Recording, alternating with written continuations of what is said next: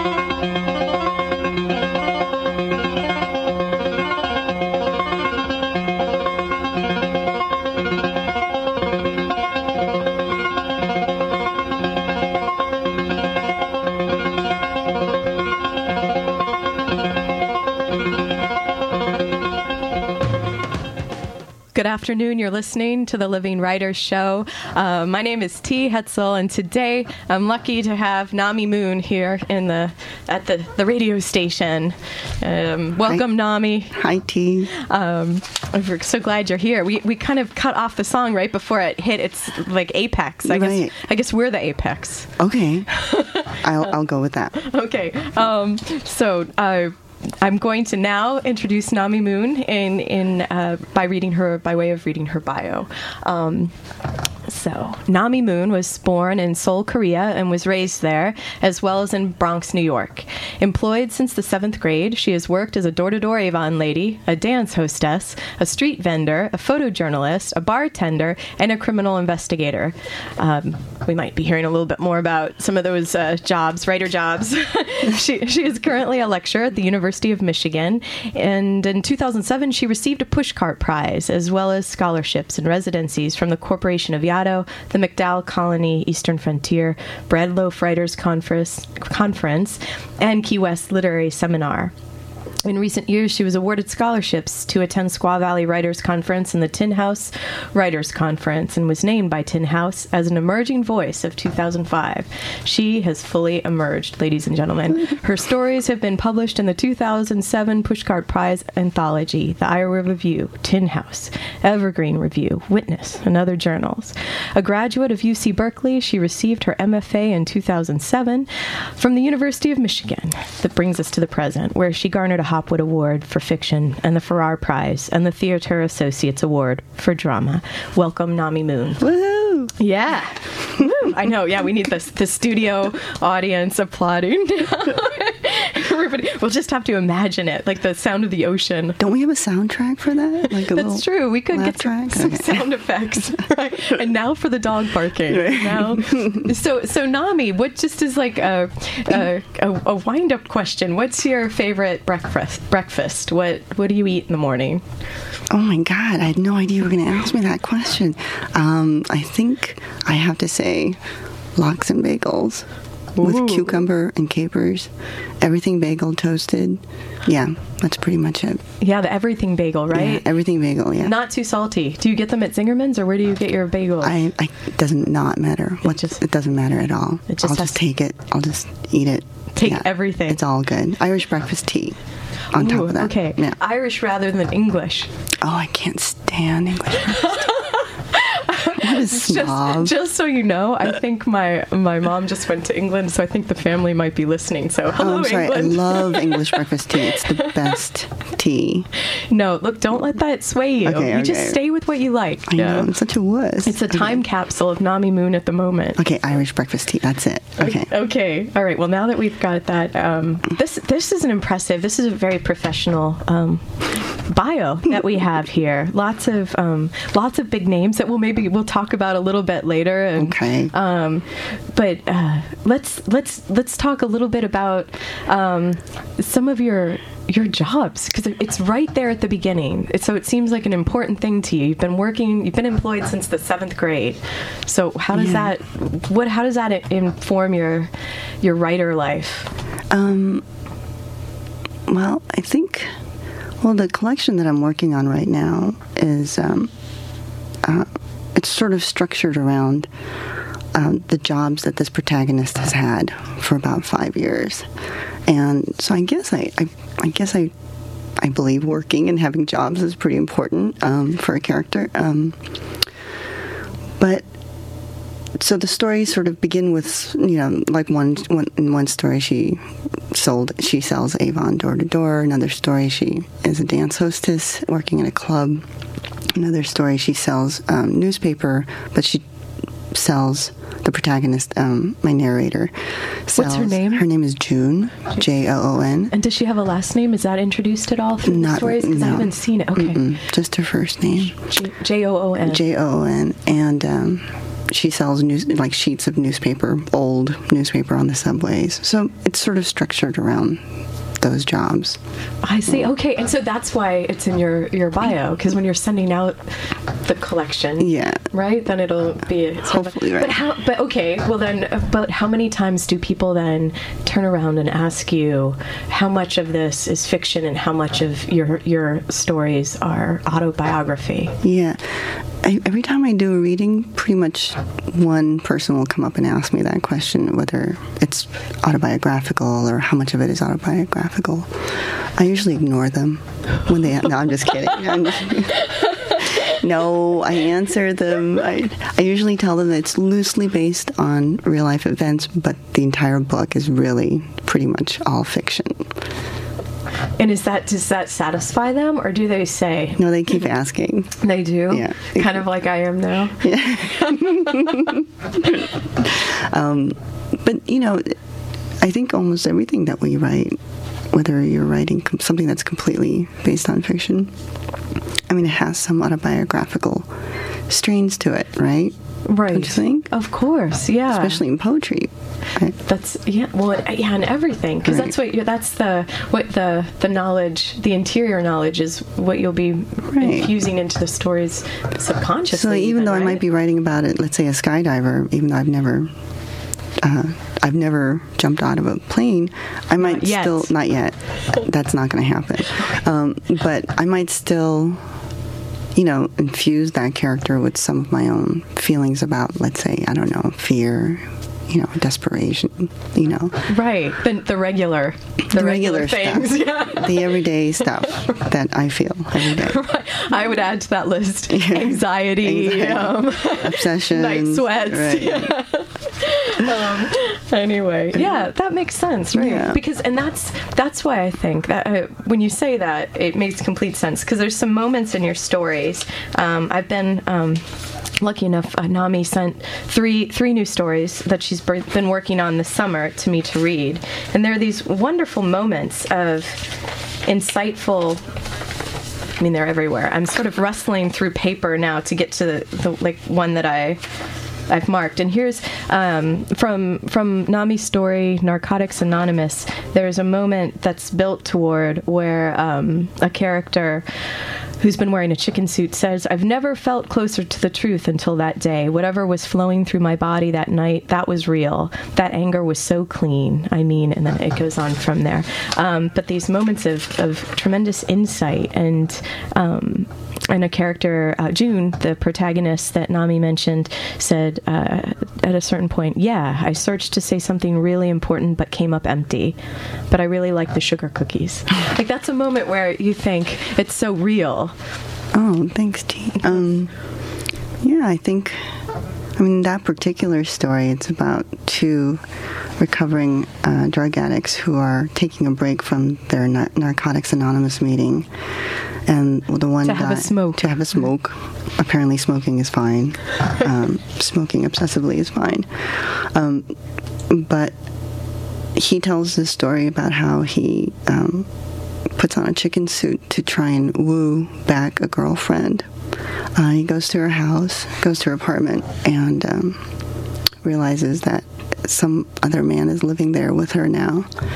And he starts to binge and grabs all of the alcohol in her closet. There, no one's home. He's he's at her place alone In a chicken suit in alone. a chicken suit alone and he starts drinking drinking everything and then at some point he has to urinate but he can't seem to get out of his chicken suit so he has to s- cut cut uh, that portion of the chicken suit open so he can urinate. But then he's held it in for so long, he ends up just sort of urinating all over the linoleum. Then he gets this bright idea that he wouldn't mind urinating on their couch and their bed, and he ends up urinating and drinks. He drinks more so he can urinate more, and he actually ends up urinating. Like the final thing I think is he pees inside her shampoo bottle, which I thought that was too much. I should have going that. too Yeah, far. it's going too far. But he's describing how And I, I'd just like to also point Yeah. out that I think you're the person, at least as far as um, that I know, as long as I've been in this seat, that has managed to say urinate as many times within one minute. so that's a new record That's for the Living Writers right, Show. awesome. Not to be not to be rude. I mean, it's it's a natural function.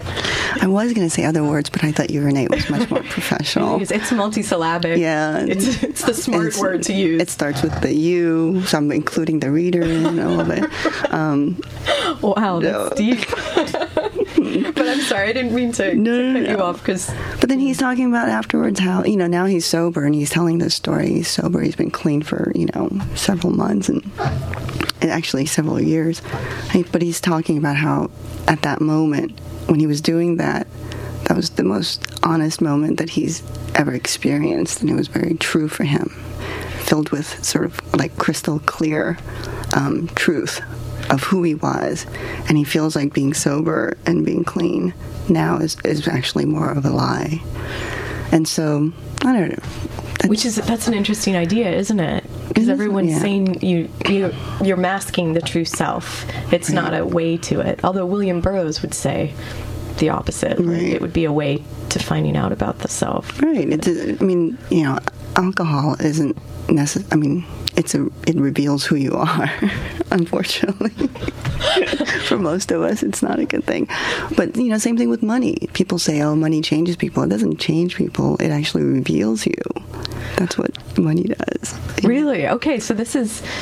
It, That's what I think. then you see someone's like true, true colors. Yeah, it just sort of reveals who you are. I think, you know, deep inside. You know, the stuff that we mask every day. Yeah. Kind of like right now. How I'm masking. No, I'm just kidding. No, no. This is the true Nami Mun on September twelfth, 2007. so the chicken soup, what? Sick, suit, not chicken soup, chicken soup. Um, so that was great. That was, and so that's your story. And these are linked stories. So you Right. mentioned that. Um, is the whole, is the whole collection when you when you're thinking your current project is is it um, very focused so that that everything you're working on right now is is a, a story of, in this collection Yeah. or are there other No, actually, somebody asked me that. Um, I didn't realize until recently that I've been working on this collection for nearly eight. It'll be eight years in January, and I have not written I, everything that I've ever written in the last eight years has been for this collection. So I've been working on this collection and nothing else for the last seven and a half years. does that feel like um, you're getting closer to the truths in the stories that you started the reasons you started writing this collection you're getting closer to understanding why or do you feel like it's an imaginative world that um, is as close to you as the real like the, the real one I think um, I think when I started the collection, I had this sort of vague notion of the kind of the, the emotions I wanted the reader to feel. That's, that's basically it. That's basically what I started off with. Um, and I recently finished the collection uh, while I was at um, this writers' conference at Yaddo. It's so. How many stories is it? There are 12. Twelve Yeah, stories. 12 and it- stories. and it's actually finished. It's finished. I'm just doing some light uh, line editing stuff, and then I'm going to send it off to my agent, and hopefully she can sell it. oh, congratulations! Thank you. That's really wonderful news. Yeah. So, so eight years. Almost eight years, Almost yeah. eight years in the making. I'm very loyal. I think I've been loyal to this book. I think. Yeah, the dedication in that, the the diligence. I also realized that I've also been dating uh, the same man for the last seven and a half years, Gus Rose, Gus Rose. So I don't know if there's, I don't know. also a writer. Also a writer, excellent writer. yes, He's also very cute and a novelist. and a novelist. Right. Good cook. okay. Well, um, as we sing Gus's praises, let's go. We'll take a short break and we'll be right back with Nami Mun. Okay.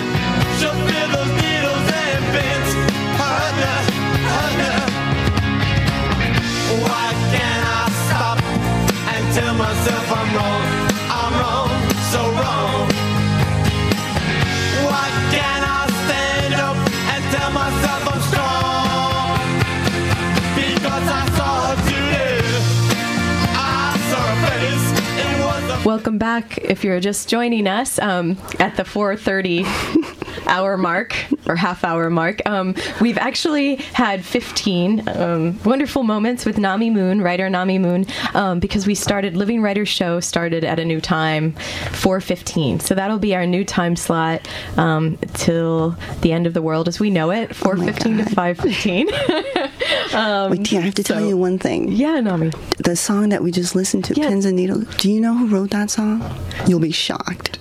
No. The original. Well, that was the Ramones that we just played, right? Who right? wrote it? Who? There's the this guy named Bob Nitzsche wrote it with Sonny Bono. Can you believe of that? Sonny and Cher. Of Oop. Sonny, Sonny and Cher. Yeah. Can you believe that?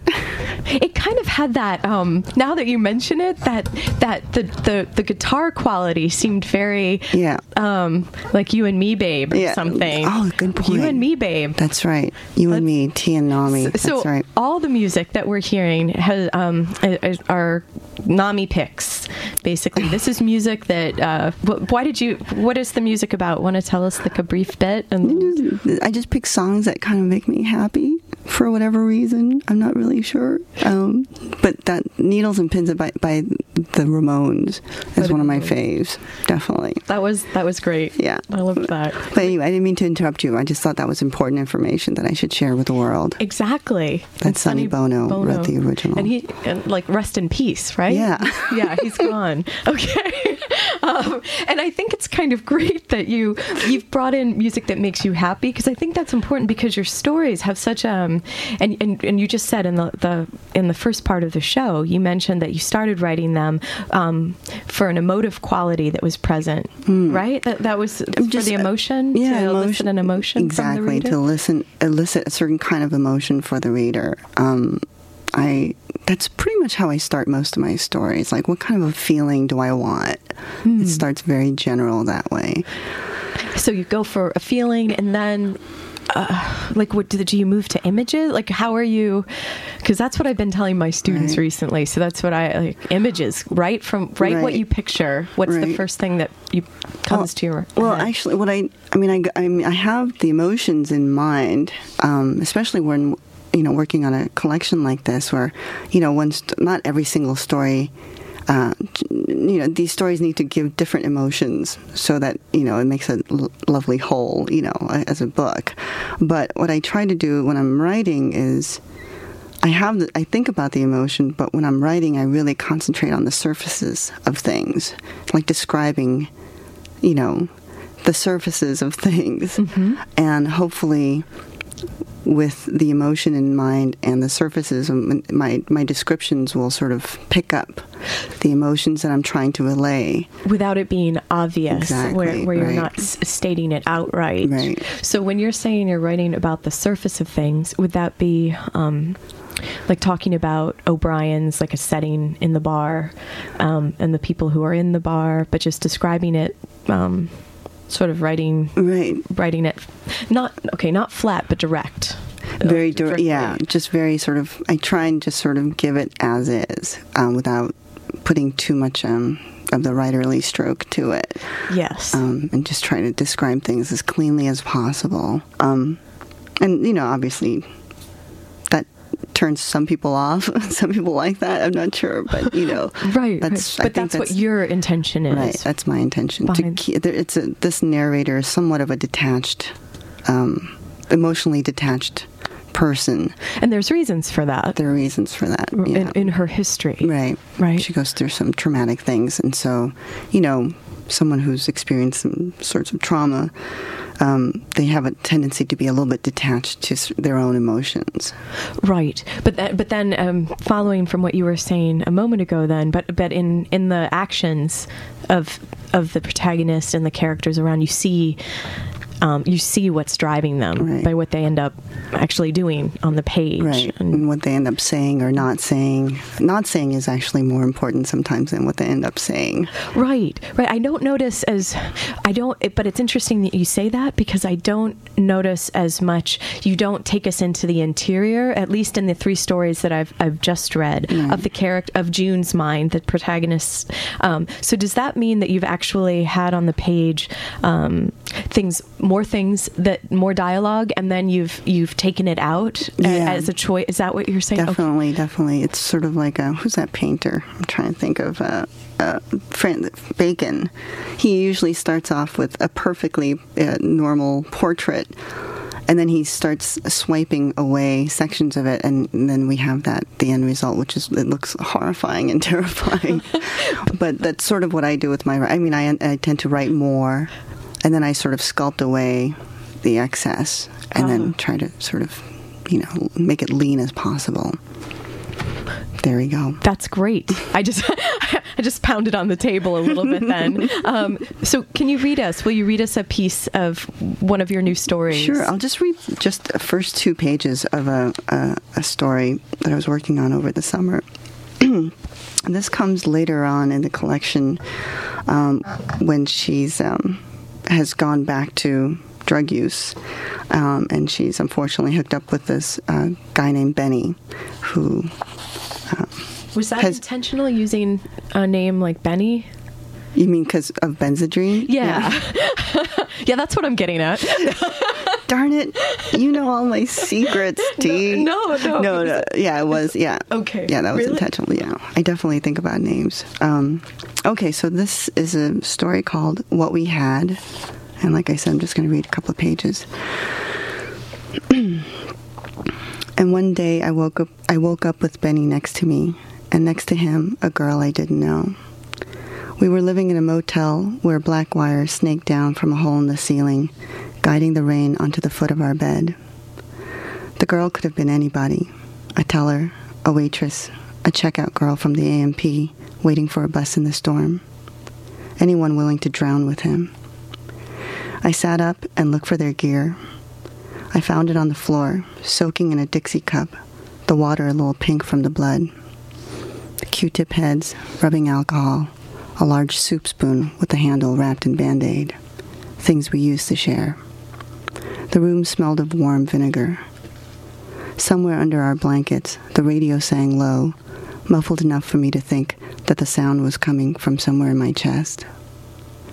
She was blonde like the others, and he was hugging her, wrapping his long, white body around hers in a tight braid, wanting to dream her dreams. She was smiling. She had thin skin. I could see the system of veins on the back of her hand, and the black hole just above her wrist, a pencil mark, a start of a scab. His back was to me, and I took that to mean something. I reached over them across the bed to grab his cigarettes and a box of matches on the nightstand. I coughed, cleared my throat twice, and rattled the tiny box like I was trying to guess what was inside it. When he didn't wake, I struck a match and dropped it in his ear. He shot up, slapping the side of his face over and over like a dog. I slipped out of bed without saying a word. Fuck, what was that? He rubbed his eyes and then stared blankly at the TV before rubbing his eyes some more. Maybe you were dreaming, I said. Outside, the rain tried to break through the glass.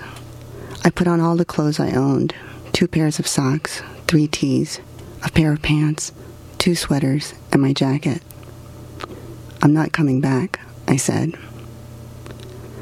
He lay back down with his eyes already shut, pulled the girl in closer, draped her arm across his cracker thin chest, and their bodies took over the bed and the pillow that had held the shape of me. I left without slamming the door. It was sunny and raining. Blades of white light cut through the clouds and shined on the glassy tubes of rain as they streaked the air and tapped my jean jacket. I stood across the street from the motel and counted to 20 and then 40 to the beat of the neon sign blinking next to our window. Psychic, the sign said again and again. I counted past 60 without much thought and went up to 100 twice, first in English and then Korean. Benny didn't come out for me. I knew he wouldn't, but I wanted to make sure.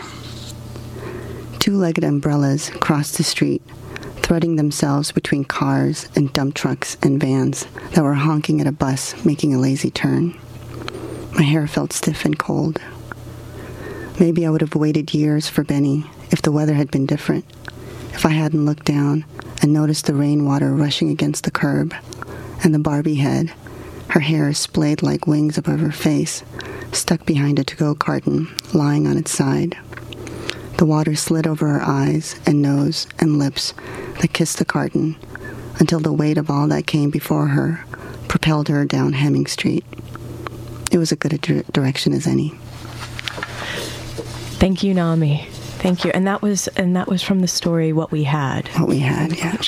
And so um so when when you're arranging the stories, is it going to be in a chronological order? Is that how we're going to Yeah, pretty much. It's we we take um, we I have uh, five years of her life as a runaway from you know pretty much the month that she's run away from home when she was 13, and then we follow her until 18. In this story that I just read, she's um, roughly like 17 years old. Okay. And so why I, what what was your why did you make the choice to to write linked stories rather than a novel? Like what what mm. what's the what's the difference or what Right. what were th- things that were advantages That's a really good question. I wish I could say that I made that choice, except you know, I think I just when I uh, the first story that I wrote, which I wrote in 2000, it was called Club Orchid. I had no idea really that I was working on a longer project. I thought I was just writing a story. and that was in 2000 That was in 2000. and how how did that start like when did you write was, that because you lived in San Francisco for a while Right, right, and so was that when you were in the writing group or was it before the writing group that you were I was in a writers group in just a private, you know, we met at, you know, in our living rooms. It was very casual um, from people that, writers that I'd met at UC Berkeley. Um, and I, it was my turn to turn in a story. I don't know. and so I thought, oh, I better write something really good or try. no pressure there. Well, everyone else was sort of much more advanced than I was in their writing or had been writing longer They've been writing or longer, and you know, um, so that was a story that I wrote. Um, and then I just had more and more stories. Um, it just kept, I don't know, it just kept coming. And after about four of those, I realized, okay, this is all about the same girl. And, you know, we have all of these different things that she gets into. So that's when I started thinking about collection of short stories. I just, the whole idea of a novel hadn't even entered my mind. That was just not the way these stories were coming out. Uh, It didn't feel like a novel uh, at all. They, you know, it just felt right the way it was coming out, which were in short stories. which which are sort of they are universes unto themselves then Yeah, they're hopefully they're self-contained, and um, and each one obviously has its own little arcs. But then um, I've when I put them all together, hopefully the large uh, the larger arc is visible when you read the whole book. Right. So you follow her through ups and downs, you know, in this sort of um, in the entire book. But then within each one, you know, she has little ups and downs there as well. Right, right. And they're not all necessarily about her either. Some stories are about other characters, her friends, people that she meets, and such. Okay, who were introduced to maybe in an earlier story, and then they they come back and Right, have more time in or given more attention in Exactly. their own story. Exactly. Like Benny is in a story that's you know comes before this, and he's he's in a couple of stories. Um, I have several recurring characters. I see. Mm. Okay, and so had you read? Okay, so um, maybe I'm thinking of this because uh, in in one of my classes we'll be reading Denis Johnson's Jesus' Son. Yeah. So so that that this this reminds me of what what he was up to. It's, yeah, definitely. I was very influenced by um, uh, that book, Jesus' Son, and also his other book called Angels, which which is actually a novel. But um, the first book I would say that really influenced me was actually Hubert Selby Jr., which not that many people, for some reason, his name isn't that well known. Um, in in certain circles for whatever reason, but Hubert Selby Jr. wrote uh, Last Exit to Brooklyn, which was made into a film. Um, and also, he wrote Requiem for a Dream, which was Okay. also made into a film. Yes, the so he's, he's more well known, I guess, after you've seen the movies. But um, Last Exit to Brooklyn, just when I read it, um, blew me away. It literally, my mind was blown away. Wow. Okay, I'll have to read that one then. This Yeah. is so. This is your recommendation for you know when everyone gets a chance to to Oh, read a book that's outside of the or I would say, curriculum. make that chance, make it Make it- happen. make it happen. Go out and read it. Okay, so we're uh, make it happen. We're going to take a short break, and we'll be right back.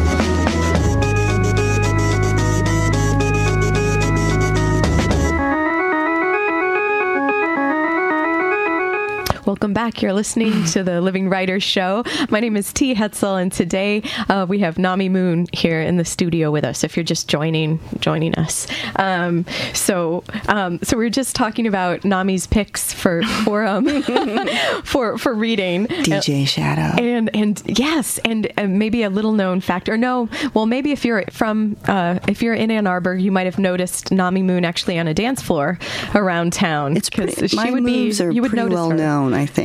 That's Yeah. right. You've got. Can you tell us a couple? I think you've even named them. Uh, one is the toast in the toaster.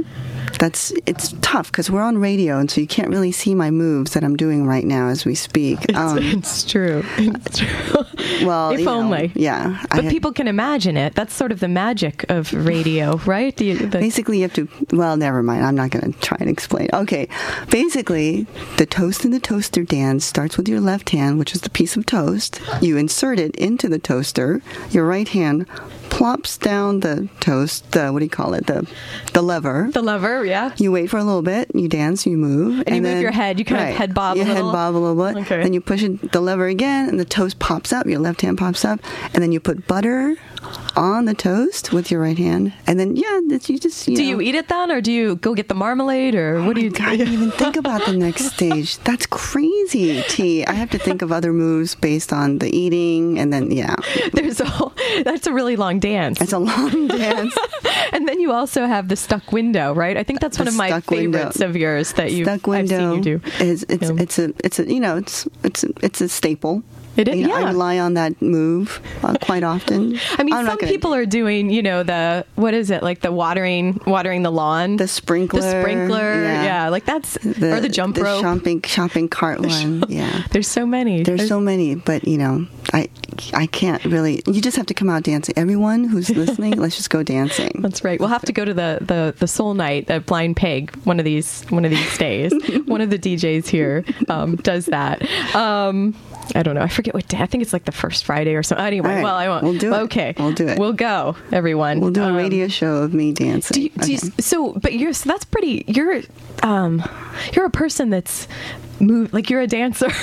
I say that even though I'm laughing. I say that in all seriousness. So you're a person that's moving a lot. So do you have any sort of rituals before you start? Because writing is usually Not you're sitting down. right. You're not moving. Your mind's moving. Writing is death. No, writing is not moving. Um, actually, I don't really. I'm for whatever reason, I can sit for twelve hours straight and write for twelve hours straight. And that's not something that's unheard of, right? This is part of your process, your regular. Yeah, Right? I- Tell us. Do you mind telling a little bit about? a lot of people have different, you know, rituals and process, and, and uh, I tend to, you know, some people write for a few hours in the morning and then they do other stuff during the day and then they come back to it. I tend to be more of a marathon kind of a person.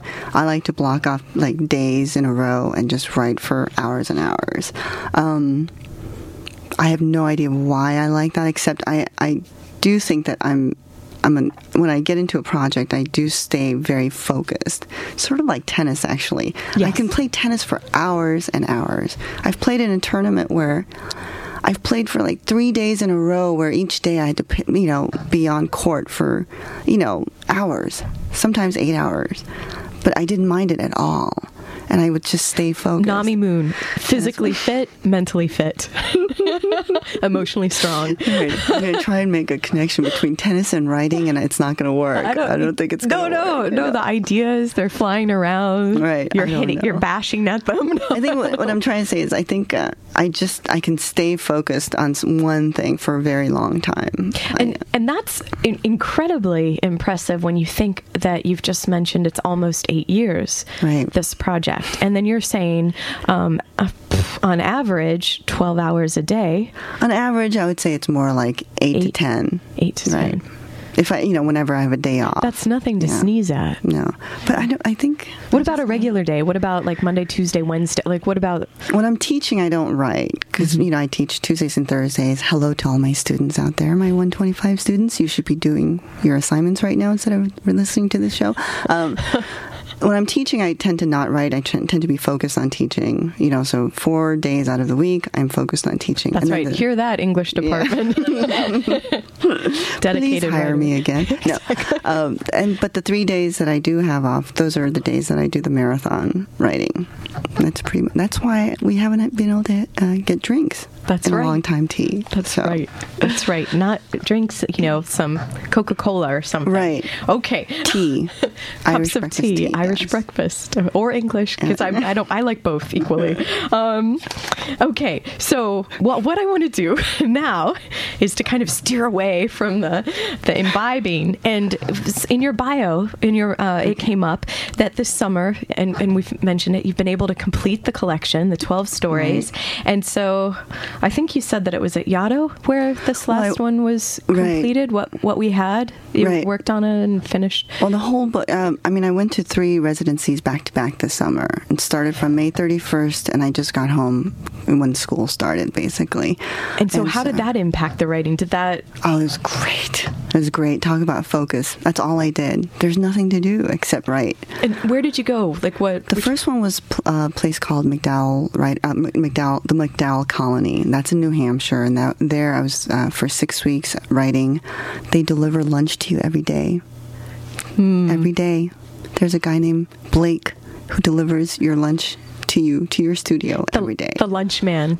Well, he's so he's actually I think he's actually like a, a wooden spirit. Like he, I, it, there's something very magical about Blake. But anyway, we'll, I won't go into that. He's an amazing, amazing person. And so that was six weeks. That was great. I worked on a story that what I thought was going to be the final story of the collection. I wrote 50 pages in those six weeks. And then I went to another residency right after that with uh, my boyfriend, who, who also got into this residency called Eastern Frontier. And that was on an island off the coast of Maine. Um, it was an island that you can walk around it in about 35 minutes. It's a very small island. And that was sort of a rustic cabin made you know, and there was no running water. So it's sort of like glorified camping, but it was so beautiful. We were just in the in the woods and it, I just had a great time there. And again, very focused writing. Um, and that was I was there for we were there for four weeks, and then after that I went to uh, this residency called Yaddo, which is supposed to rhyme with shadow. I, and that's how the name the the somebody made up that name and they, they thought it was funny that it rhymed with shadow. Was Um, it like in the 60s when they made up the name or? It was actually made up, I think, by a, a young girl. I think like a six year old girl. Oh, okay. Um, but that was in a mansion. Is that the one, the postcard That's the that you postcard. sent? I think I sent you a postcard actually from MacDowell. MacDowell. Right. Ah. But Yaddo is a large mansion. There are a lot of like fainting chairs and large dark wooded furniture, and uh, there was a dinner bell. What is a fainting chair? I know this is getting off topic of writing, but yeah, what, no, because I adds- often faint when I'm writing, so this is important. it's fainting chair is it's one of those long, loungy, padded, cushioned chair with just the back. Oh, okay. I see. that Like one you might even find in, in a psychiatrist's office. Exactly. or- Not that I would know what a psychiatrist. Right. Who- how like, would we I've- know? I've never been in one. Um, and it, that was also great too. Um, that was just really. I stayed in a studio actually where Philip Roth wrote Portnoy's Complaint. Ooh. Which was great. It was my studio, my writing area was inside this turret. oh, a turret. um, Yeah, and so if you look up, there's this dome ceiling with like a light fixture. He also wrote the book, uh, The Breast, in that room, in that studio, and I'm convinced it's because of that Of the- dome. of the tur- Of the dome, and then the right. ceiling fixture right in the middle, which kind of looks like a nipple. Can I say that on air? I think I can say that. Well done, Nami. All I'm all I'm saying is I was just very glad that they changed the sheets when I got there, and there's just a lot of masturbation in uh, Portnoy's complaint. So I was like, oh, okay. right. Hopefully they swabbed the deck, Yeah, et cetera, et cetera. maybe. Wow. So so these and and these these residencies, they're a really big deal. Like the you, when you say you've been to Yaddo, that rhymes with shadow, and thank you for actually telling me that. I'll remember that from now on. And and the MacDowell colony. Um, it, people know what you're talking about. It's it's it's a big deal. And and what are some of the the benefits for going. Did, did you find that you there was a new community of writers Oh, that you met or what Actually, I mean, I, I met so many people, so many great people there, and um, and I, I met some great writers, and I'm, I was very happy to meet them. But in all honesty, I had no idea that I would meet so many um, uh, people of other disciplines. You know, like Yes. artists and and Painters. ta- painters, documentarians, and I just I it was so great to see other people's work and how they you know how a different um, genre you know how a different discipline um, gets expressed. You know what creativity goes through their minds and such. Um, And did you talk about? Did you did you find yourself having these um, off the cuff philosophical discussions about method and or was it like like fame, like where you all started just doing something when you met for dinner? You just like like the high school fame, you know? You were all we we started dancing for no reason in the middle of our conversations. Um, no, it was it was we did have some, but mostly we were just talking about whiskey and and dinner, and we were critiquing dinner and food. Values. values, dancing, a lot of dancing. No, there were some conversations. Then we we would ha- you know we would often have studio visits where people would you know open their studios and show their work, and so it was very I don't know it was a very fruitful, productive, fun um, experience. Did you share your work with anyone when you were there? Did you read or Yeah, I- yeah? There were readings, and in all three of them I read. Um, and then some people asked for stories, you know, individual stories. I would share. We would share stories and such. Was there any change in the work? Like, did you did that change how you saw something, or were the stories pretty set and you were just finding sort of not like-minded, but people who understood what your project was about and connected to their own, or No, I not really. I didn't change my work based on. I mean, I didn't really get that many. I mean, I got just positive comments. No one was like actually wor- workshopping my stories. but you know, that, I'm glad you asked that because um, I had. I was stuck in a particular scene in, in one of my stories, and I didn't know what the character would do. And the answer came to me when I was having a conversation with a Uzbeki choreographer who lives in Rotterdam, and he was in Yaddo, and he he spoke, you know, English well enough for me to understand. But he told me something, and it was we weren't even talking about what my story was about. We were just talking about something, and then he said something, and I realized, oh, that's that's what I need to do. It- he said something, and I realized, oh, that's that's what I need to do it just sort of clicked yeah, into place. Right. And so I suggest everyone to go find an Uzbeki choreographer and talk to them. or your own so- parallel of, of that. Okay, you're uh, you're listening to uh, WCBN FM Ann Arbor. We'll be right back you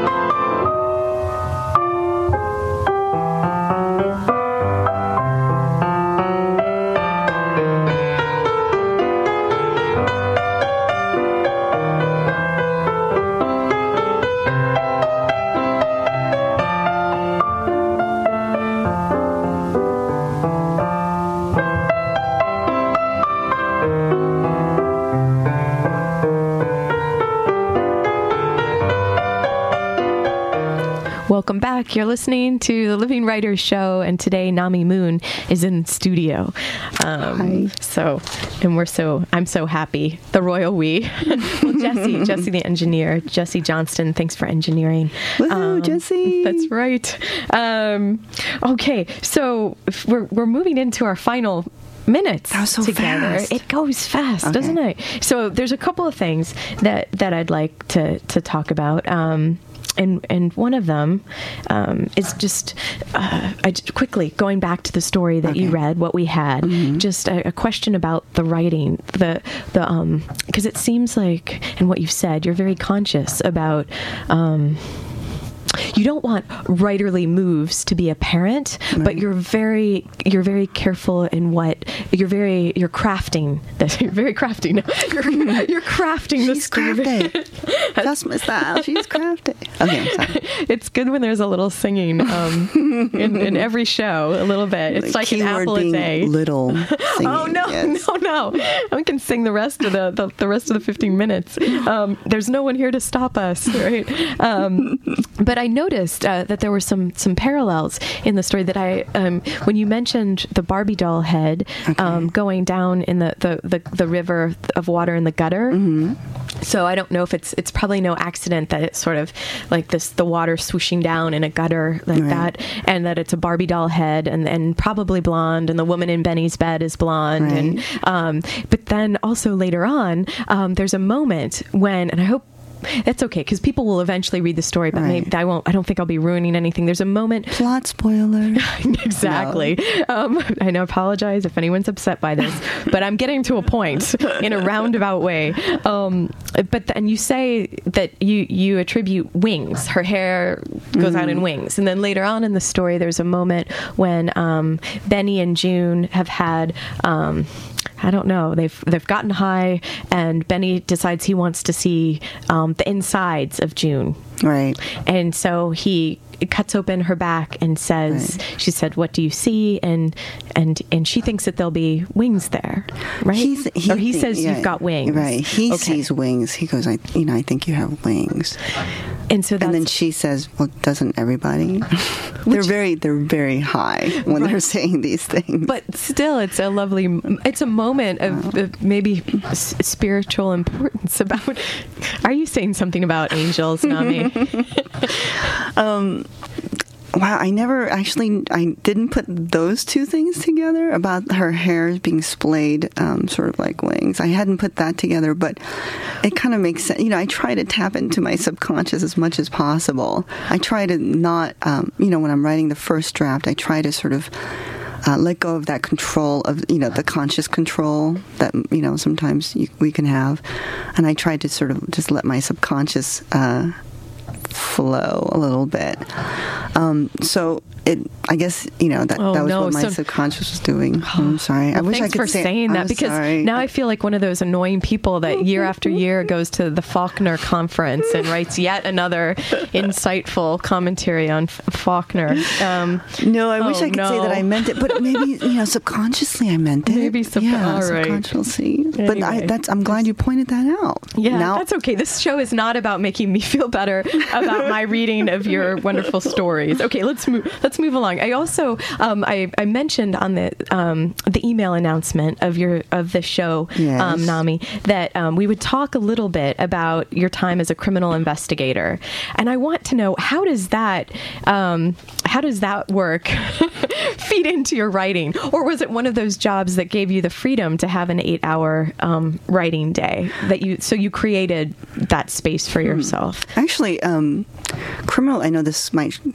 sound a little shocking to some, but criminal investigations and English literature, which Very is what I was closely stu- related? They're actually very closely related because I was studying English lit at UC Berkeley, and any English major can tell you that there's a lot of analysis, reading through lots of books and you know stories, and then analyzing, picking them apart. You know the themes, the voice, all this stuff So a literary detective. very much when you are a criminal investigator you get a, a, a huge case file and you read reports of what has happened the incident that has happened all the witnesses their statements and such forensics reports and uh, and you have to pick things apart and analyze everything so it's they're not that far uh, far from each other these two disciplines as far as how it uh, uh, influenced my writing. I mean, it you know, it influenced it greatly. I mean, there's just um, you meet a lot of people doing that job.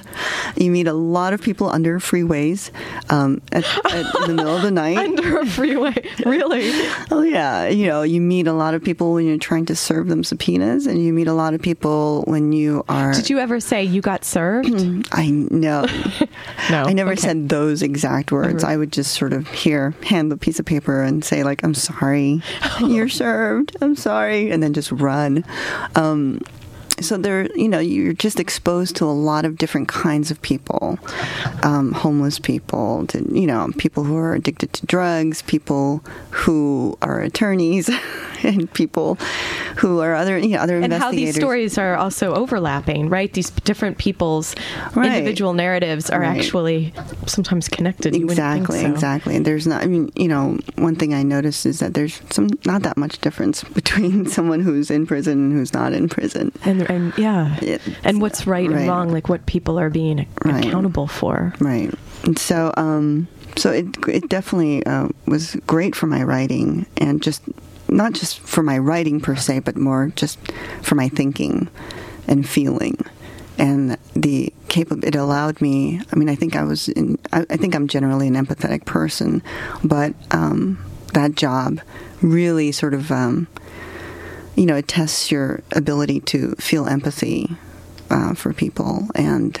Um, So stretches it in a way. So you felt empathy for people that you wouldn't have imagined Yeah. that you would. Yeah, I would not have, you know, I wouldn't have known, and, you know, I didn't know until I did that job that I would What's an actually example feel, of that? Like what? you know, someone who's, com- you know, committed homicide or someone who's, you know, raped, uh, you know, and admitted to raping a person. I mean, it's very difficult to feel empathy Mm. for, if you don't know them, it's very difficult to feel empathy um, for us. But part of your job would be constructing their defense then. part of my job was to I, I, I considered myself to be an impartial fact finder. Mm. I never tried to take sides about whether someone was guilty or not guilty. This is like your writing too. yeah, and sort of like my, you know, not be judgmental at all. I am just looking for the facts.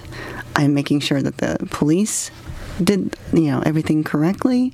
I'm upholding the Constitution to make sure that this person gets a fair trial. But, you know, in meeting people and meeting defendants and working with them and, you know, listening to their life stories, it's, you understand that that one act that they committed is actually just the final act of string of other things that have been committed onto them the unfairness that had been committed onto them. And so The stories behind the story. right. But i mean you know they do this one horrible awful thing. And then you find out that so many awful things have been done unto them before this moment um, i'm not saying it excuses them in any way whatsoever you know if you're guilty hey you're guilty and and you should you know you're, you're gonna go to prison It for can't that be complete anarchy. right, right. But um, it allowed me to understand just sort of the darker sides of people and how you know how some people go one way and other people go the other way. and that there's these dif- different reasons Yeah. that people have Yeah. yeah. right yeah Right. that those that's definitely it seems like informing Yeah. your writing So when my boyfriend doesn't do the dishes correctly, I don't get. I have empathy for him now, which I didn't used to before.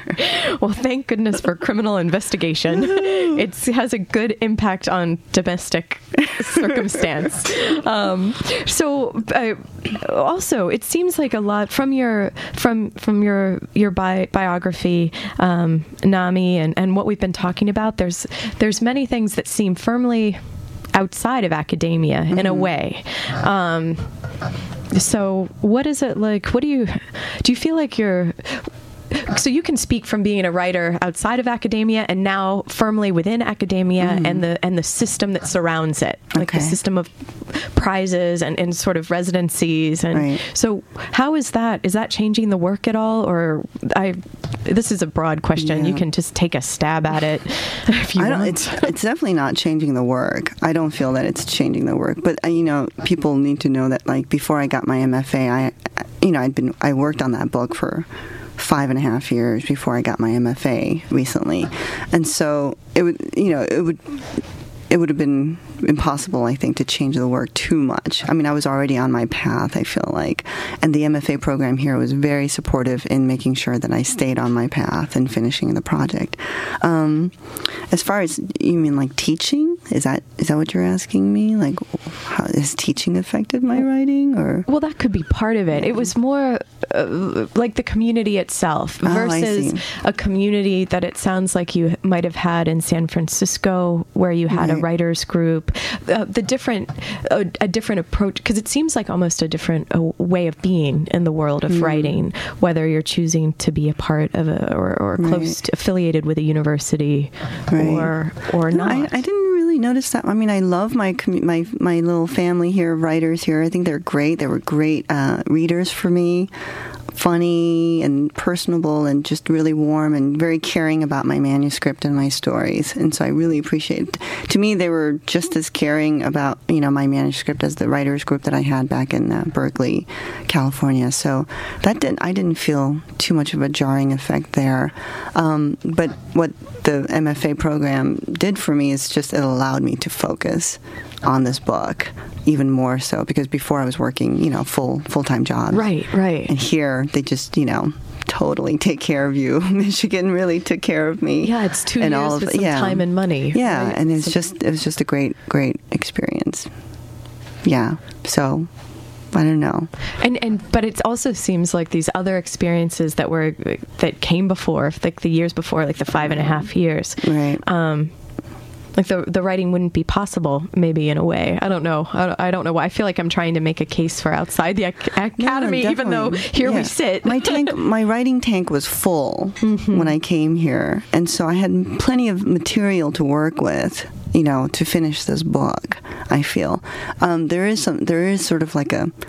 Uh, a sterile quality in, in academia, you know, where I'm not I'm not being s- you know, I'm not under you- freeways anymore looking for. or you, know. or you hear people say when they're doing readings like i think when david baker came through he's like oh you can recognize a story that comes from iowa or you can recognize Right. so there's that quality that's Right. but you but that that you don't feel but you feel like that's not the case for, for I don't. you I don't think it is for me. But is it time? That's it's almost time. okay, yeah. Well, I don't. I don't. I. It, I don't think it is either. So it wasn't like I was trying to get to some. What are you saying? I know. Yeah. What am I saying? I don't know what I'm saying.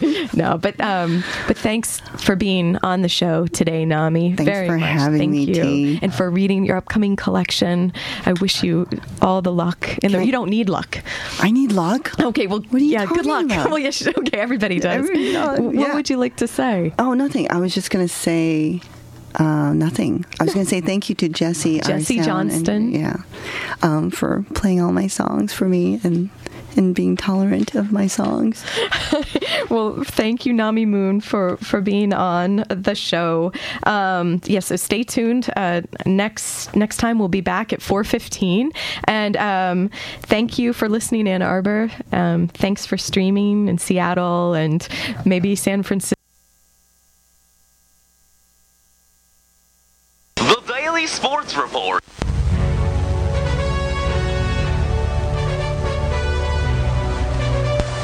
Puts it around the boards. Hensick is there. Puts it out in front. Shot attempt by Turnbull. He scores. Travis Turnbull took a bouncing puck in front and knocks it in the net. Wolverines extend that lead. It's now three to one.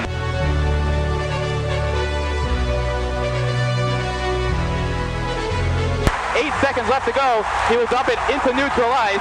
Five seconds left to go. Hensick gets the puck, sends it all the way in over the goal, and time is going to expire. The Wolverines have won it.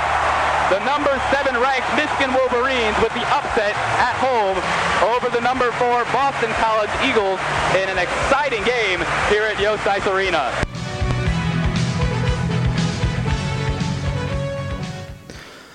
Hello and welcome to the Daily Sports Report here on WCBN 88.3 FM Ann Arbor. I am Andrew Side, joined today by Mike Tobin and John Zaccardelli.